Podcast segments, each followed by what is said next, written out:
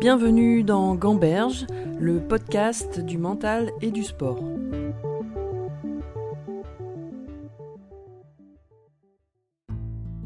Mon invité d'aujourd'hui a grandi à la montagne, où ses premiers pas vers le ski se sont faits naturellement. Après quelques années, il découvre le ski acrobatique, auquel il va y préférer le côté spectaculaire et pourra en même temps assouvir son sens du spectacle. Il va ensuite intégrer l'équipe de France, et en 1988, le ski boss n'est alors qu'en démonstration aux Jeux Olympiques de Calgary, mais il réussit à décrocher une médaille de bronze. Il va connaître la consécration à domicile et où la première fois la discipline sera reconnue comme olympique, en 1992 à Albertville, il va marquer les esprits et faire connaître son sport à la France entière en décrochant la première médaille d'or olympique de sa discipline. Il réussira à gagner à nouveau une médaille de bronze aux Jeux olympiques de 1994 et décidera à 26 ans de prendre sa retraite après un troisième sacre au championnat du monde à domicile en 1995. Aujourd'hui, j'ai le plaisir de pouvoir discuter du mental avec Edgar Gros-Piron.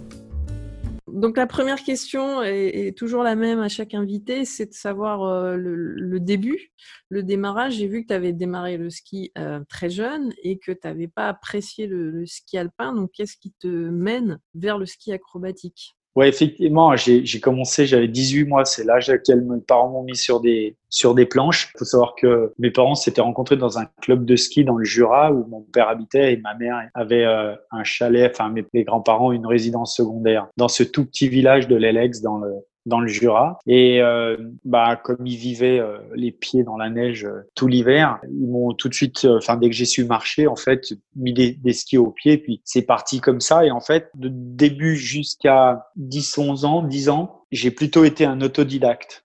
j'ai jamais pris un cours de ski et j'ai toujours été livré à moi-même sur les pistes, ce qui me convenait très très bien. Quelques années ont, ont passé à l'Elex dans le Jura et euh, mes parents ont déménagé à Avoria. Et là pied dans la neige, la Boria, la particularité, c'est une station sans voiture. Donc, en fait, tous les gens se déplacent en, en après-ski ou ski au pied. J'ai associé la, le ski à la liberté. Et c'est pour ça, je pense que j'ai adoré le ski. Et quand je me suis retrouvé à l'âge de 10 ans, euh, puisque mes parents avaient, là, pour le coup, déménagé à Annecy, donc je me suis retrouvé à la ville et je voulais continuer à skier, bah, la solution la plus euh, simple à cet âge-là, c'était une phase du ski alpin au club des sports à la Clusa. Mon père était copain d'enfance avec le directeur du club des sports de la Clusa. Sauf que je me suis retrouvé encadré dans un club avec des horaires, un terrain de jeu qui faisait une piste et sur cette piste un slalom en fait qui, qui, qui déterminait si, où est-ce que je tournais à droite et où est-ce que je tournais à gauche. Donc en fait ça m'a privé complètement de cette liberté, de cette évasion et euh, ça a duré deux ans et ça a été beaucoup plus frustrant que qu'épanouissant en fait.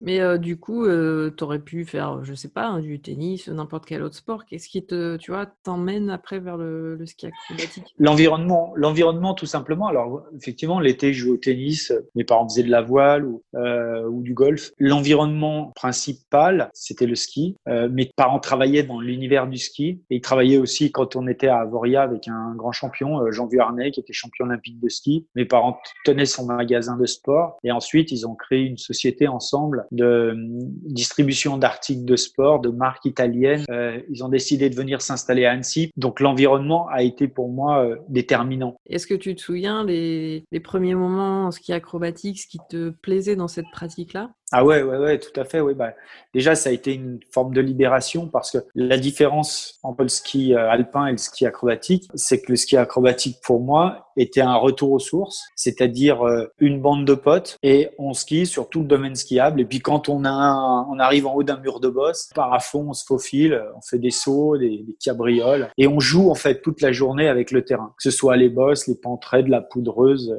Le domaine skiable n'est qu'un vaste terrain de jeu et j'ai adoré. Donc là, tu t'éclates avec les copains, il y a le côté social aussi qui est important, mais euh, à quel moment tu te dis je vais faire de la compète? Ben, Il y a un truc qui prédestinait à ça, c'est que j'étais euh, très mauvais à l'école, aussi euh, mauvais qu'indiscipliné parce que je suivais pas et puis indiscipliné parce que j'aurais préféré être ailleurs. J'avais du mal, je pense, à, me concentrer, préférais faire un peu le clown devant euh, les autres élèves de la classe. En fait, ce qui m'intéressait, c'était de les faire rire.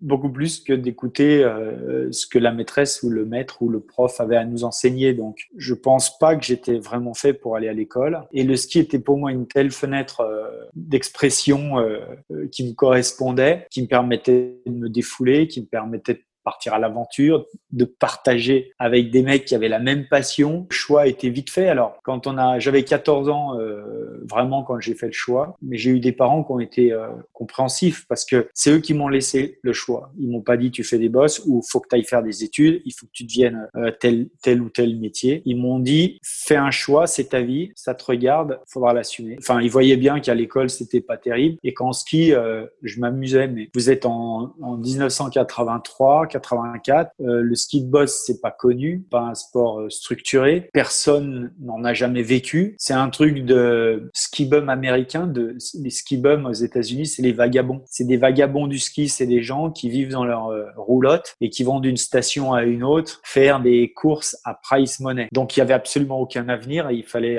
être courageux en tant que parent pour dire à, à son gamin fais un choix quoi, sans avoir l'arrière-pensée, enfin l'échec en arrière-pensée. Et donc, moi, je leur ai dit, euh, bah, je veux faire du ski. À partir de là, euh, mon père m'a dit très bien, mais tu as intérêt à réussir parce qu'à 18 ans, on te fout dehors. Donc, le deal était clair, mais le projet aussi. Qu'est-ce que voulait dire le mot réussir dans la bouche de mon père? J'en sais rien. Mais moi, je savais ce que ça voulait dire pour moi. Pour moi, c'était le meilleur du monde. C'était mon ambition. Je me suis lancé dans cette, dans cette aventure avec le soutien euh, de mes parents parce qu'ils m'ont vraiment soutenu. Et puis, euh, petit à petit, ben, il se trouve que les choses se sont, le sport s'est structuré au, au fur et à mesure. Et j'ai pu surfer aussi sur l'évolution du sport pour petit à petit euh, entrer en équipe de France, commencer à gagner ma vie, faire des résultats, et puis m'en sortir. Est-ce que tu penses qu'à la base, tu avais un, un, état d'esprit de compétiteur? Non, pas du tout. Je l'ai toujours pas. Enfin, je pense que c'est quelque chose qui est pas naturel, mais qui se cultive. J'ai appris, euh, d'ailleurs, j'y crois fermement, mais c'est encore quelque chose sur lequel je réfléchis aujourd'hui. Mais j'ai appris euh, au travers de ma carrière sportive que champion, c'était pas un statut, c'était un état d'esprit et qui pouvait se cultiver quel que soit le métier. Euh, tout le monde y a accès. Euh, il suffit d'avoir conscience de clés ou des fondamentaux de cet état d'esprit et après de les mettre en pratique. Euh, c'est pas très difficile à faire, mais faut les trouver quand même. Parfois, il faut passer, moi c'est mon cas, il faut passer par des, des accidents, des blessures ou des, des, grosses remises en question, comprendre les clés de cet état d'esprit-là. Et c'est souvent pas dans les moments les plus euh, délicieux, plus naturellement tendance à se remettre en question que dans les moments délicieux où finalement on se contente d'aller faire la fête et puis euh, pour repartir plus.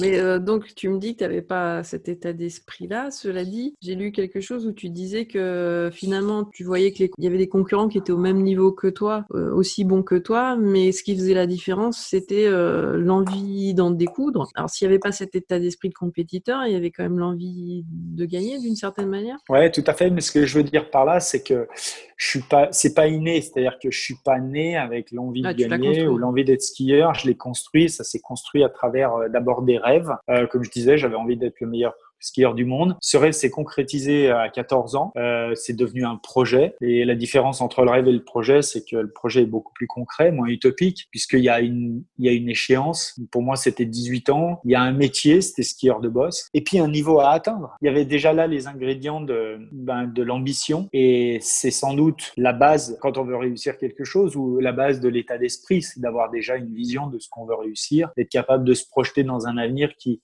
qui nous enthousiasme et qui fait qu'on sait pourquoi on se lève le matin. Alors ça suffit pas pour faire le job. Hein. C'est difficile de, de, de, garder le cap justement euh, si on n'a pas d'objectif. Je dis toujours, c'est déjà pas facile de gagner, d'atteindre un objectif qu'on s'est fixé. Alors aller atteindre un objectif que vous n'êtes pas fixé, euh, c'est se laisser balader par les éléments. C'est ne pas être capable, ne pas prendre le contrôle finalement de, de, sa vie ou de son destin. Et je pense que s'il devait y avoir, euh, si les champions euh, avaient un, une chose en commun, c'est qu'ils prennent en vie leur destin. Mais euh, justement, toi, c'est, ça illustre vachement bien le fait qu'à 14 ans, euh, tu prends ce, cette décision de t'engager pleinement. Est-ce que tu penses que c'est euh, ce risque-là, entre guillemets, qui te permet derrière euh, de, d'être obligé, entre guillemets, de réussir, de ne de, pas te laisser le choix de, de, réussir? Je pense que ça fait partie du... L'intention fait partie, effectivement, de la, de la victoire, est un ingrédient de la victoire. Parce que on arrive à un moment où il y a tellement peu de différence entre les concurrents. La différence différence, elle se fait euh, plus le jour de la course. Elle se fait euh, sur le travail qui te sépare de la course. Si l'intention est forte, le degré d'intensité dans le travail sera élevé. Et donc, euh, je donne un exemple très simple. Moi, trois ans avant les Jeux Olympiques, j'ai dit j'allais les gagner. Et donc, pendant trois ans, je me suis entraîné comme un champion olympique. Je me suis entraîné avec le degré d'exigence parce que j'avais cette intention-là. Ouais, mais ça, c'est intéressant. J'allais te poser la question après, mais du coup, je la pose maintenant. Mais tu dis, voilà, tu t'es entraîné comme un champion olympique, mais quand on n'a jamais fait ce parcours-là, tu vois, comment tu arrives à, être dans cet état d'esprit-là? Il y a des gens qui étaient passés par là avant et c'est des gens euh, que je connaissais, avec qui je pouvais échanger. Et puis, je suis pas tout seul. J'avais des coachs. C'est pas moi qui ai fait les programmes d'entraînement. Par contre, moi, j'ai dit à mes coachs, je veux être champion olympique. Et je veux que vous, vous ayez bien à l'esprit que vous n'êtes pas entraîneur de l'équipe de France. Quand vous êtes avec moi, vous êtes l'entraîneur du futur champion olympique. Donc, il faut aussi vous mettre la barre à ce niveau-là. Donc, entraînez-moi comme un champion olympique. Moi, je sais pas si je le deviendrai, mais ce que je sais, c'est que je ferai le job. Vous pouvez compter sur moi. Je serai à l'heure à l'entraînement et je m'impliquerai euh, à fond euh, dans ce que vous me demandez. Et, et du coup, ça les a obligés eux aussi à se mettre euh, dans la peau de l'entraîneur d'un champion olympique. Et ils n'ont jamais été entraîneurs d'un champion olympique, ils n'ont jamais été aux Jeux olympiques, mais ils ont posé des questions à des gens qui l'étaient. On a inventé, hein, on a créé, on a inventé, mais on s'est mis au niveau. Alors au niveau physique, au niveau technique, on essaye d'aller exploiter le potentiel. Puis au niveau mental, c'est-à-dire au niveau de l'approche de la compétition, c'est plus là qu'il y a des vrais, euh, il y a des vrais sujets. Parce que par exemple, mon copain de, de, de Chambray et, et donc d'équipe de France, Olivier Alain, qui a d'ailleurs fait euh, médaille d'argent au jeu, quelque part, c'est toujours dit et, et, et, s'est auto-persuadé que c'était une course comme une autre. Et le jour de la course, il a été un peu dépassé par l'enjeu, il est la tension, le, le truc particulier, et, et, ça peut expliquer en partie pourquoi, euh, pourquoi j'ai réussi à, à, passer devant, euh, parce que c'est un mec qui a des qualités physiques euh, bien meilleures que les miennes, techniquement il est très rapide, enfin bref, on rivalise quoi sur le terrain, il n'y a pas de problème. Mais il y a aussi cette approche mentale, donc je pense qu'effectivement à un moment donné, si on sait à quelle hauteur on veut mettre la barre, euh, ça aide pour pour réaliser les choses. Ok, donc là, tu t'appuies sur euh, la force de ton rêve quand même et ta conviction que tu vas réussir. Qu'est-ce que ça représentait pour toi d'être euh, champion olympique du coup? Bah, C'était l'aboutissement, c'était le Graal, c'était le, le, firmament de ma carrière parce que on a déjà peu d'occasions d'être champion olympique dans une carrière. Les Jeux, c'est tous les 4 ans, une carrière qui dure 10 ans, trois occasions d'une course qui dure 30 secondes. C'est peu sur une carrière de 10 ans, mais on n'a qu'une seule chance de pouvoir remporter euh, les Jeux Olympiques dans son propre pays. Et moi, j'ai eu cette occasion-là, j'ai eu cette chance, j'ai su la saisir et, la transformer. Sportivement, il y a rien de, il y a rien de plus beau, quoi. Ouais, c'est clair. j'ai lu aussi que tu avais dit que quand tu étais jeune, tu avais gagné euh, une petite médaille et que avais, tu t'es rendu compte que avais, euh, tes parents étaient fiers de toi. Et je me suis posé la question de si cette fierté avait été un moteur pour toute ta carrière, pour ce que tu as réalisé aussi Parce qu'il faut toujours un moteur dans, dans ce qu'on fait finalement. Et ce moteur, il est relationnel, à mon avis. Ouais. Il est relationnel et il est uniquement relationnel. C'est-à-dire que le ski de boss en soi euh, n'est pas un moteur, mais le ski de boss comme euh, objet participant à la fierté de mes parents ou au regard fier que les, mes parents portent sur moi, pas parce que je fais du ski de boss, mais parce que quelque part, ils voient que je me dépasse, ils voient que je réussis des choses, ils voient que je transcende l'adversité, que je gère correctement la pression, parce que je suis professionnel, que je me discipline, que je me que je me concentre. Donc le moteur est relationnel. Le ski de boss me renvoie à une image positive dans le regard des gens que j'apprécie, qui sont importants à mes yeux, et donc il, devient motivant. Je me posais la question aussi, puisque j'ai eu d'autres champions olympiques pour ce podcast, et euh, ils ont en commun d'avoir vécu ce, grand euh, succès euh, dans leur vie, mais je me pose la question toujours de l'après. Est-ce que ça se digère, et comment ça se digère finalement d'avoir atteint un objectif, un rêve. Qu'est-ce qu'il y a derrière aussi euh, cet, cet objectif-là? Ouais, et eh ben moi j'ai appris à mes dépens que quand un rêve est devenu réalité, il n'existe plus puisqu'il est réalisé. Un rêve c'est une quête. Quand on est arrivé au bout du chemin à destination, par définition, la destination n'a plus de sens puisqu'on y est. Et d'ailleurs André Comte-Sponville l'explique très très bien dans une de ses conférences. Il dit euh, si l'objectif c'est d'être champion olympique et que cet objectif a du sens, tant que tu l'es pas, c'est un objectif. Enfin, tu sais dans quel sens aller, tu sais quel sens ça donne. Ça mobilise tes sens aussi. Quand l'objectif est réalisé, il faut redonner du sens à l'avenir. C'est pour ça qu'il faut être capable de se reprojeter une nouvelle fois, se retrouver une vision. Et je dis que j'ai appris ça à mes dépens parce que j'ai pas su faire ça. J'avais réalisé mon rêve et je me suis mis à vivre dans le confort du mec qui avait réalisé son rêve. Je voulais euh, récolter les fruits sans faire les efforts que je faisais jusque-là. J'estimais que j'avais fait ce qu'il fallait. Je considérais que j'avais beaucoup de droits et assez peu de devoirs finalement. Et euh, un an après, je me suis retrouvé dans un lit d'hôpital. J'avais un genou en vrac et, la blessure a sonné en fait le coup d'arrêt de cette spirale infernale où était un peu le point, le point d'orgue de cette, de cette spirale infernale dans laquelle, dans laquelle j'étais pris parce qu'elle m'a permis de prendre conscience qu'effectivement, je ne cultivais plus cet état d'esprit euh, euh, de champion que j'avais euh, pris à cultiver. Ma motivation déclinait, mon moteur déclinait, toussait. Je me suis blessé, quoi. Et là, en fait, t'as pas réussi à retrouver un nouveau moteur ou une autre envie à ce moment-là? Alors, bah si, à ce moment-là, j'ai compris, mais j'étais dans mon lit d'hôpital, donc est-ce le bon moment? Je... C'est toujours trop tard pour prendre conscience d'un échec, puisque l'échec, il est là, ou d'une blessure, puisque la blessure, bah, on l'a subie, une crise, on l'a subie, c'est toujours trop tard. Mais c'est pas parce que c'est trop tard, et c'est pas parce qu'on subit qu'on peut pas se mettre à agir sur la situation, histoire de rebondir et de revenir. C'est ça qui est important en fait. La question après, c'est euh, comment se remettre de ça, comment rebondir, comment revenir. Comme dans toute situation de crise, elle nous met face à nos vulnérabilités, elle nous, elle nous angoisse sur euh, l'avenir, est-ce qu'on va être capable de, de, revenir. Donc effectivement, on a le deuil de la vie d'avant à faire, à, à, réfléchir, à reposer les bases et de redonner du sens à quelque chose qui viendra derrière. Ça m'a pris deux ans. Je suis redevenu numéro un mondial l'année suivante et champion du monde deux ans après. Je ça m'a mis deux ans pour revenir au plus haut niveau avec un titre marquant qui est un titre de champion du monde. Et ces deux années-là ont été sans doute les plus euh, difficiles de ma carrière parce que justement, elles se situaient après la crise. Et d'ailleurs, tu arrêtes ta carrière euh, au sommet J'arrête ma carrière sur ce titre de champion du monde acquis à la Clusa, à la maison. Et c'est la raison pour laquelle ça avait du sens je m'étais dit, j'ai été champion olympique en France. Il n'y a rien de plus beau sportivement, mais champion du monde à la maison, à la Clusa, ça sera émotionnellement sans doute le, plus beau. C'est en partie pour ça que j'y suis retourné. Effectivement, ça a été émotionnellement la course la plus forte de ma carrière. Mais est-ce que tu savais, enfin, tu avais pris cette décision avant, avant de faire cette course-là? C'était clair pour toi que c'était comme ça que tu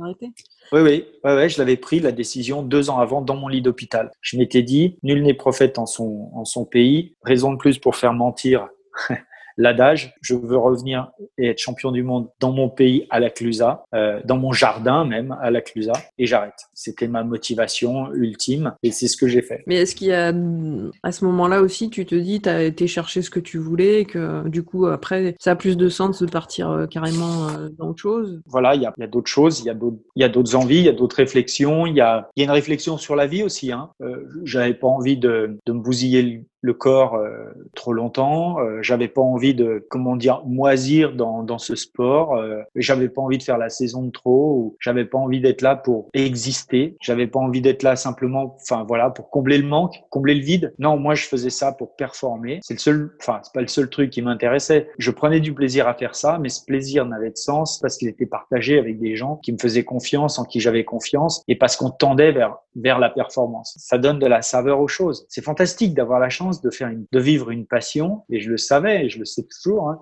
une chance inouïe de pouvoir vivre de sa passion. Il y a malheureusement peu de gens, ou en tout cas pas assez de gens, qui ont cette chance-là de pouvoir faire quelque chose qui les passionne, qui les enthousiasme, de pouvoir viser haut, de pouvoir, euh, c'est-à-dire dominer euh, son métier. C'est pas écraser les autres, hein. c'est s'extraire du lot par ses qualités intrinsèques, se distinguer en fait de la de la meute. Moi, j'ai j'ai trouvé un certain bonheur, une certaine, euh, voilà, une jouissance à, à, ça. Ouais, et en parlant de jouissance, tu mettais l'importance du plaisir aussi dans, dans ce que tu faisais. Et parfois, bon, quand on est en quête de performance, c'est compliqué d'avoir toujours euh, ce plaisir. Comment toi, tu as cultivé euh, ça, ce, cet équilibre entre plaisir et, et performance? Alors, quand je parle de, de jouissance, en fait, c'est une forme, c'est une grande satisfaction. C'est une satisfaction du travail accompli, du devoir accompli. Il y a, une grande satisfaction de ça et c'est en ça que je, je parle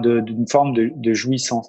Et puis il y a le plaisir. Et je distingue vraiment le plaisir et euh, la satisfaction. Parce que le plaisir, pour moi, je le trouve dans l'amour du métier. Et ce qui me plaît le plus dans ce métier, c'est qu'il me permet de répondre à mes besoins. C'est ce que je racontais tout à l'heure. Mon besoin de liberté, mon besoin de m'évader, mon besoin de découvrir, mon appétit pour la découverte. Euh, on a la chance quand on fait de la compétition de haut niveau de beaucoup voyager. Mon besoin d'être dehors, de me défouler. J'aime d'abord ce métier pour ça. Et puis j'aime ce métier parce que il me force à être meilleur. J'aime la compétition. Euh, et là encore, c'est pas battre les autres qui m'intéresse, c'est arriver à, comment dire, à aller chercher mon plein potentiel et à, livrer ce plein potentiel dans des moments à fort enjeu, quand il y a de la tension. J'aime ce sport parce que c'est un sport spectacle. Je préfère faire le spectacle parce que j'aime faire rire les gamins, mes copains à l'école et j'adorais faire le spectacle en ski boss. Donc j'aime aussi cette adrénaline là euh, du spectacle, du show. Et donc il y a le plaisir vient de l'amour du métier. Il vient aussi de l'exigence. Non, il peut être justement euh, le plaisir peut être tué par l'exigence parce que l'exigence c'est souvent des efforts à faire quand on travaille sur ses faiblesses et qu'on essaye de les améliorer. Et plus on s'acharne sur ses faiblesses, plus l'exigence devient une forme de maltraitance, une forme de harcèlement euh, euh, qu'on s'inflige à soi-même et qui, au final, ne nous fait rien gagner. Au contraire, on va faire des efforts colossaux pour des résultats médiocres qui dureront très peu de temps. Mais quand l'exigence est calée au bon endroit et qu'on va travailler ses forces et qu'on va chercher à les optimiser, ça va tout changer parce que c'est là qu'on va trouver un certain plaisir, une certaine euh, confiance et plus on va être exigeant sur ses forces tout en étant indulgent sur ses faiblesses, évidemment, on peut pas être bon partout, et plus on va se tirer vers le haut et se distinguer de ses adversaires. Et ça aussi, c'est quelque chose qui procure du plaisir dans le métier. Retrouvez-moi pour la deuxième partie de cet entretien dans le prochain épisode.